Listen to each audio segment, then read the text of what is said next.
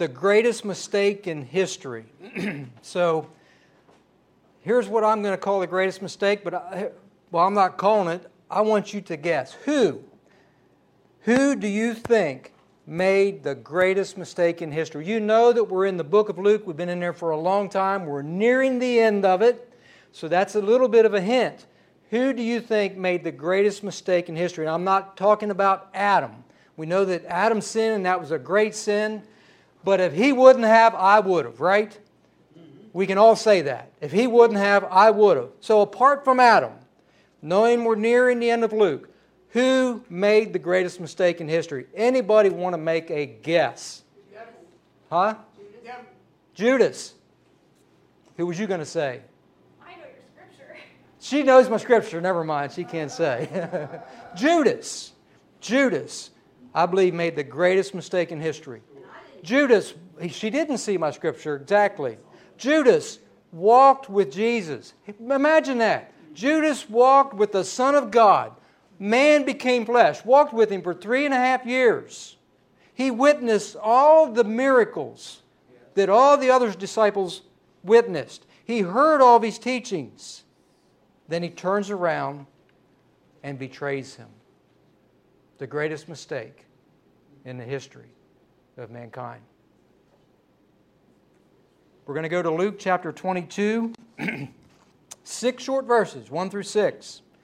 But don't be fooled by the briefness of that, because Rosanna's probably saying, Yeah, I sent her a ton of scripture. There's a ton of scripture. Our main one is very short Luke 22, 1 through 6. I'm going to read it, and then I'm going to ask someone to pray. Now, the feast of unleavened bread drew near, which is called the Passover. The Passover, that is the event, the festival where all Jewish people would go. They would go to Jerusalem for the Passover. That was to celebrate annually the Passover that happened in Egypt. It began in Egypt whenever God said He was going to destroy all the firstborn of Egypt, all the firstborn of the cattle, of the man, all the firstborn was going to be destroyed unless the blood was applied to the doorposts and lintels. Then He would pass over that household. That's what Passover means. Those that were inside that house where the blood was applied were spared, they were saved. Jesus is our Passover. When His blood is applied to our lives, death will pass over us. Amen? Amen. And the chief priests and the scribes sought how they might kill him, for they feared the people. Then Satan entered Judas, surnamed Iscariot, who was numbered among the twelve. So he went his way and conferred with the chief priests and captains how he might betray him to them. And they were glad and agreed to give him money. So he promised and sought opportunity to betray him to them in the absence of the multitude. Did not want a crowd around. Would someone please offer up a prayer? Yes. Heavenly Father, Lord, we pray to you today that you continue to bless this church, continue to keep our hearts with you. We ask, Lord, that you bless us with the gospel uh, message this morning, that, that your voice is heard through our preacher. And Lord, we ask that he continue to be healthy and happy and serve this church for many years. We ask, Lord, that you continue to bless us in every way, and our families, and all the things that we do ask for. In Christ's name. Amen. Thank you, brother. It's good, I think, to involve people. It's not just a one man show, it's everybody that makes this church. Amen? Amen. You know, I have to wonder as I, I usually, when I begin, I try to, I know where I'm going early in the week and I ponder this throughout the week. I wonder if often when Jesus was preaching and teaching in the temple or other areas, we know that often that there were Pharisees and scribes and religious leaders there listening. We know that there was often, as we've learned in Luke, often trying to find things of which to accuse him, trying to set traps for him.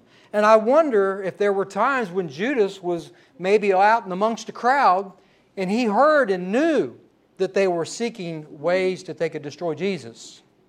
I just, that was just, you know, I'm mentally thinking out loud here. I wonder if he was into the crowd once in a while. You know, human feelings are probably mixed towards Judas over the years. You know, there are probably some that have hated him fervently because he betrayed Jesus Christ. Others may have a little pity towards Judas because they might pity him for him not realizing what he was doing. And you know, with that said, we should have sympathy or have pity towards all who are lost. Amen. Yes. That should move us. That should move us because we care about them. We should have pity or empathy towards them. Some of Jesus' enemies may have made Judas out to be a hero for his part in ending Jesus' earthly ministry. Well, they thought they were ending it, but they didn't actually. And there may be some that actually question God about allowing, or was it fair for one man to bear such guilt? Because he bared or bore the guilt after he realized what he had done. The guilt of making the greatest mistake in the history of mankind, betraying the Savior of the world. Let that sink in. He betrayed the Savior of the world. Betray means to give over. It means to deliver a person to be kept by another, to deliver a person to prison, or to deliver a person to judgment. We know in this case, he delivered him to judgment. He delivered Jesus to judgment where he would be sentenced to death. He delivered them, him into their hands with a kiss. I sometimes wonder, as I already said, we know that the religious leaders and the Pharisees, all those, they were there often. They knew what he looked like. I wonder the necessity for him to go out there and identify him. But then I think, well, it was at nighttime. It was going to be in the garden. They wanted to make sure they got the right guy, didn't they? But I think the main role of Judas was to guide them to a secluded place where he could deliver them into their hands. They did not want to do it when there was a crowd of people around. Because he knew, they knew that they loved Jesus. They knew that there would be an uproar if they took Jesus in the midst of while he was teaching and there was a great crowd around. They knew that they couldn't do it then. They feared a revolt against them. Anybody who may be of the mindset of having pity towards Judas, we must under if you have pity towards him, let's just pretend I do. We must understand these facts. Judas had a choice. Judas had a choice. Judas was not forced by God to betray Jesus. Judas was not forced by Satan to betray Jesus. Satan did not force him to do that.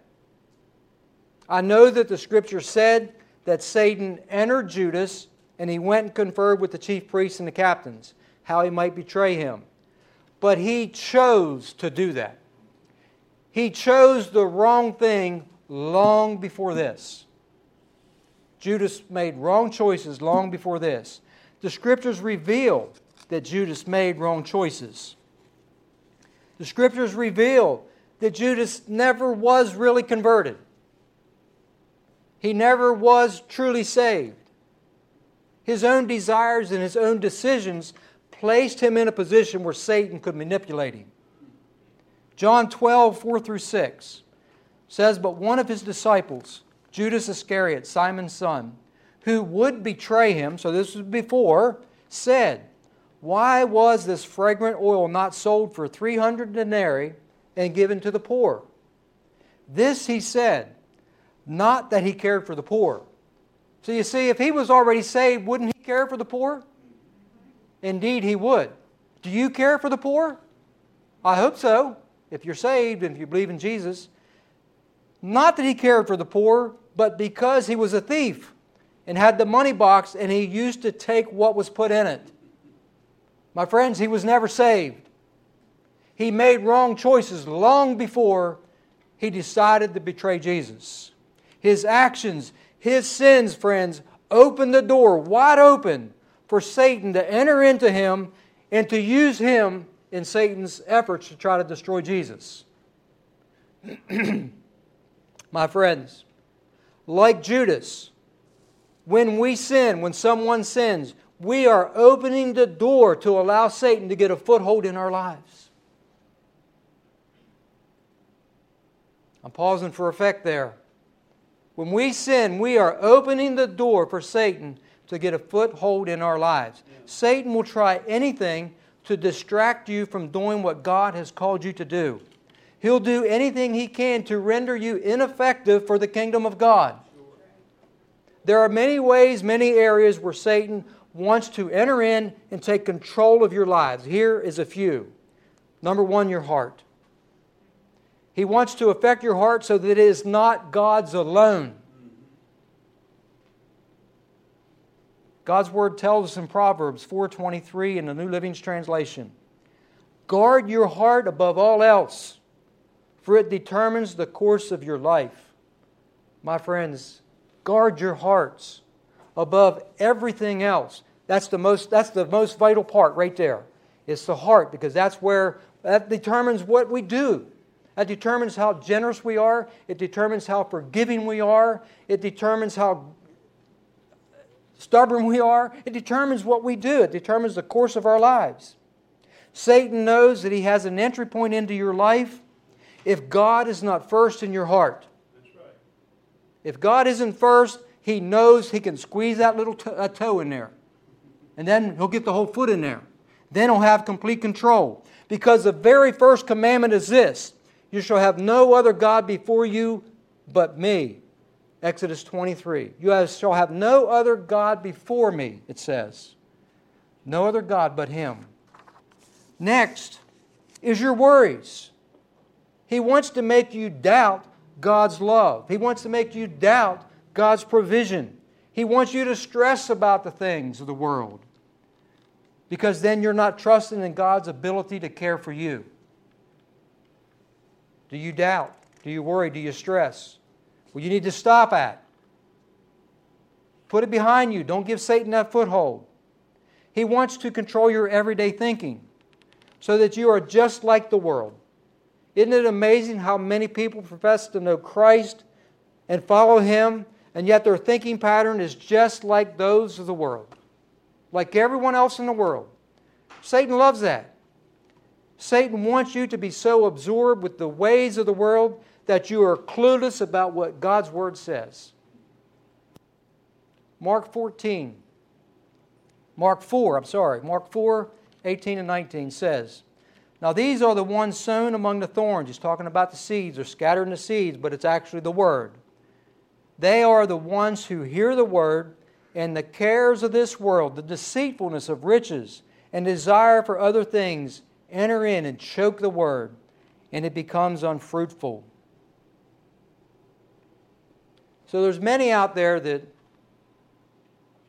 profess to be saved. They look like they're saved, they act like they're saved, but the cares of this world, the deceitfulness, the lust of the money, the lust of these other things, draw them away, give Satan a foothold. You know, I was thinking, at the Last Supper, I know that's going to be, it's coming up here as we get through Luke, right? At the Last Supper, remember what Jesus said? One of you will betray me. One of you is going to betray me. Well, they start asking, Lord, is it I? Is it I, Lord? Is it I? So they even had doubts. You know, maybe it's me. Maybe there's something in me I don't know about. They didn't all automatically say, well, we know it's going to be that Judas. They didn't say that, did they? No. Why? Because he appeared to be just like them, one of them, when he wasn't, right? Satan wants to control your speech. He wants you to tear others down, tear them apart with your words. But God, my friends, wants us to be holy. He wants us to be a voice for Him.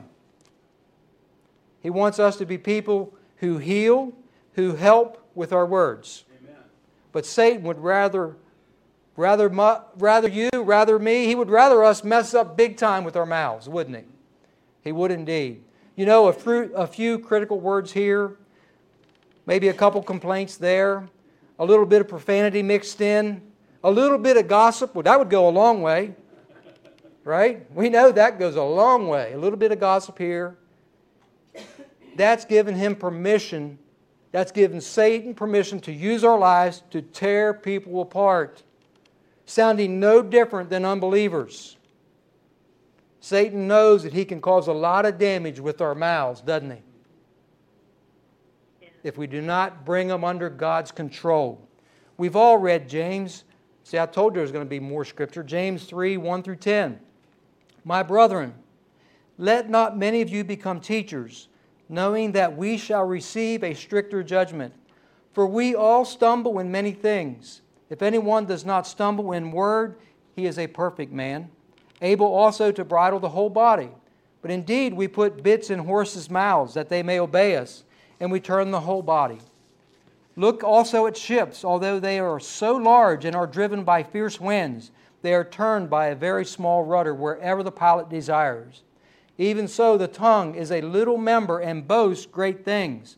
See how great a forest a little fire kindles? And a tongue is a fire, a world of iniquity.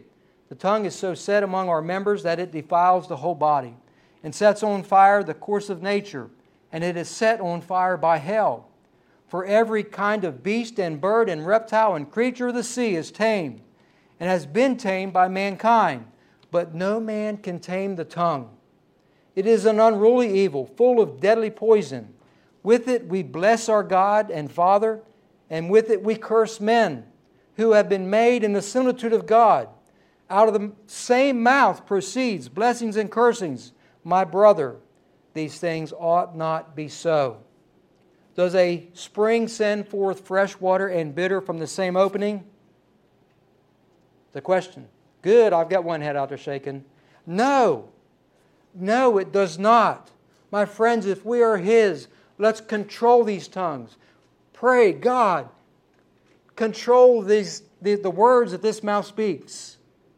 Let them glorify, let them build up, and not tear down. Some might ask, why? Why did Judas betray Jesus Christ? Some have suggested that he because he was a lover of money. We already know that he stole from the money bag we know that he received money for betraying him. Some have suggested that there were political motives for this traitorous act. According to this theory, Judas might have become disillusioned when Jesus showed very little interest in forming a rebellion against the Roman government and reestablishing an independent kingdom for Israel. And I think that is probably a pretty good reason why. That's probably one of the the big reasons why. He may have thought, he may have really thought in himself that if I would betray him, I'm going to force his hand. I'm going to force Jesus to set up this kingdom that I want him to set up. Amen. I'm going to force him. I, I have seen his power. I have seen him calm the storm. I have seen him raise the dead. I know if I force his hand, that he's going to call down angels from heaven and he's going to destroy this Roman authority. And we're going to have an independent Israel. I think that could very well be the reason why he did what he did. But he didn't understand Jesus' plan, did he? I want to go back to the sinfulness of Judas. And I found a, not really a story, but an explanation called Progressive Wickedness. It says, Men do not become great villains at once. Souls are not like meteoric bodies that are blazing amongst the stars at one moment and the next in some dark pit on earth, wrapped in obnoxious and sulfurous smoke.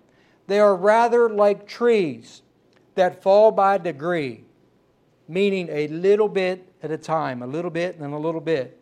See that great monarch of the forest. For years, disease has been in its roots, and a long succession succession of foul insects have been gnawing at its vitals. Slowly and silently, the degree or the decline goes on. At first, the outward symptoms are scarcely visible. A few withered leaves on one of its branches, but on a certain spring, they notice that there are many branches that have dead leaves on them. But after a few more years, the deterioration proceeds and goes further and further until at last, at its core, it is completely rotten. I think of the tree that we cut down last summer. Huge, four foot uh, across, straight across the stump, but it was rotten at its core. It was hollow at its core. My friends, that is the way sin is. That's a way. That's a good example of how sin works in our lives. It starts very, very small, like that little insect that gets into that tree and starts gnawing away at it. If we allow sin into our lives, it just gnaws away at it, gnaws away at it, gnaws away at it until eventually we are rotten to the core, like that tree. You know, King Solomon is a, an example of allowing sin into his life. King Solomon, in the very beginning, he had a storybook career. He was wise enough when God made him king. He, God, is, God commissioned him to build the temple. He wouldn't allow his father to do it because he was a man of war. But he commissioned Solomon to build this beautiful temple that we spoke of last week. Storybook career. God says, What do you want? He had enough wisdom to say, Lord, that you would grant me the wisdom and understanding to lead your people. And because he didn't ask for riches and power and all that, God gave him all. He gave him the wisdom. He had great wisdom, one of the wisest men to ever live. But he still allowed sin into his life. he, he completely disobeyed a direct command of God. In Deuteronomy 17, God commanded all the kings of Israel, He said, Do not multiply horses, do not multiply wives, do not multiply silver and gold. Solomon would have known this. His father David would have taught him this. But I believe because of his great wealth and his great power, he considered those minor infractions too minor to take serious. Because I'm the king. He allowed sin in his life, and we've seen the effects of it. My friend, sin is serious. Sin opens the door if Judas had political motives,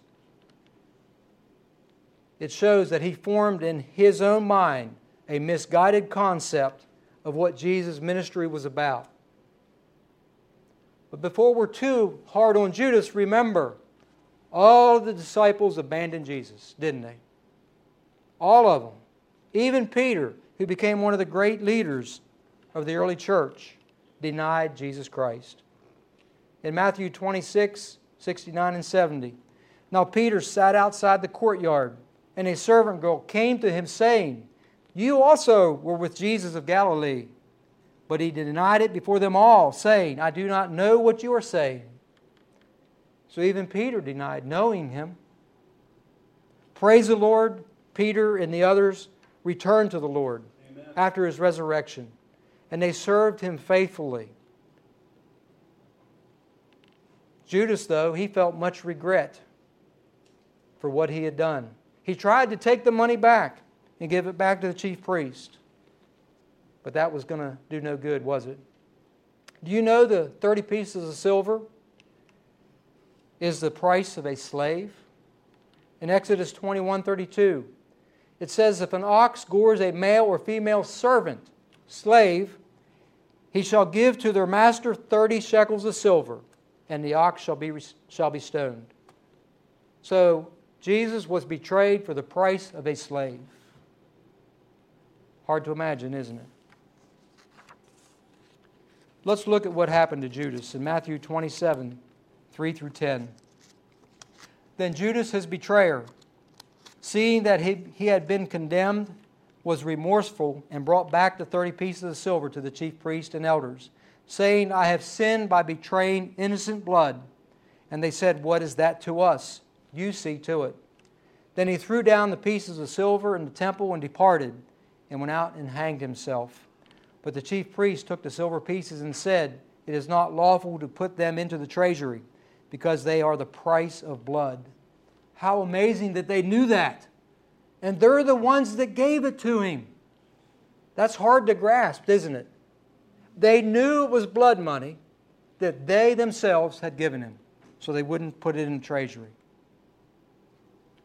And they consulted together and bought with them the potter's field to bury the strangers in. Therefore, that field has been called the field of blood to this day. Then was fulfilled what was spoken by Jeremiah the prophet, saying, And they took the thirty pieces of silver, the value of him who was priced, whom they, the children of Israel, priced, and gave them for the potter's field, as the Lord directed me. Judas was not only used, being used by Satan in our passage, he was not the only one being used by Satan in our passage. I can't read what I have typed here. The chief priests and the scribes, my friends, also were being used by Satan. It's hard to fathom that they sought to kill. They're, leaders, they're, they're God's people, and they're seeking how they can kill someone. Jesus had many interactions with them.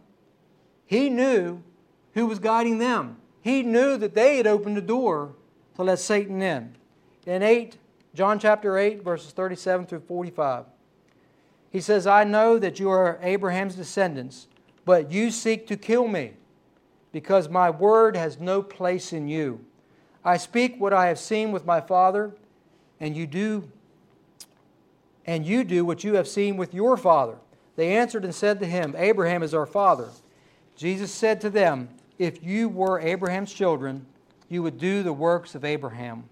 But now you seek to kill me, a man who has told you the truth, which I heard from God. Abraham did not do this. You do the deeds of your father. They said to him, We were not born of fornication. We have one Father, God.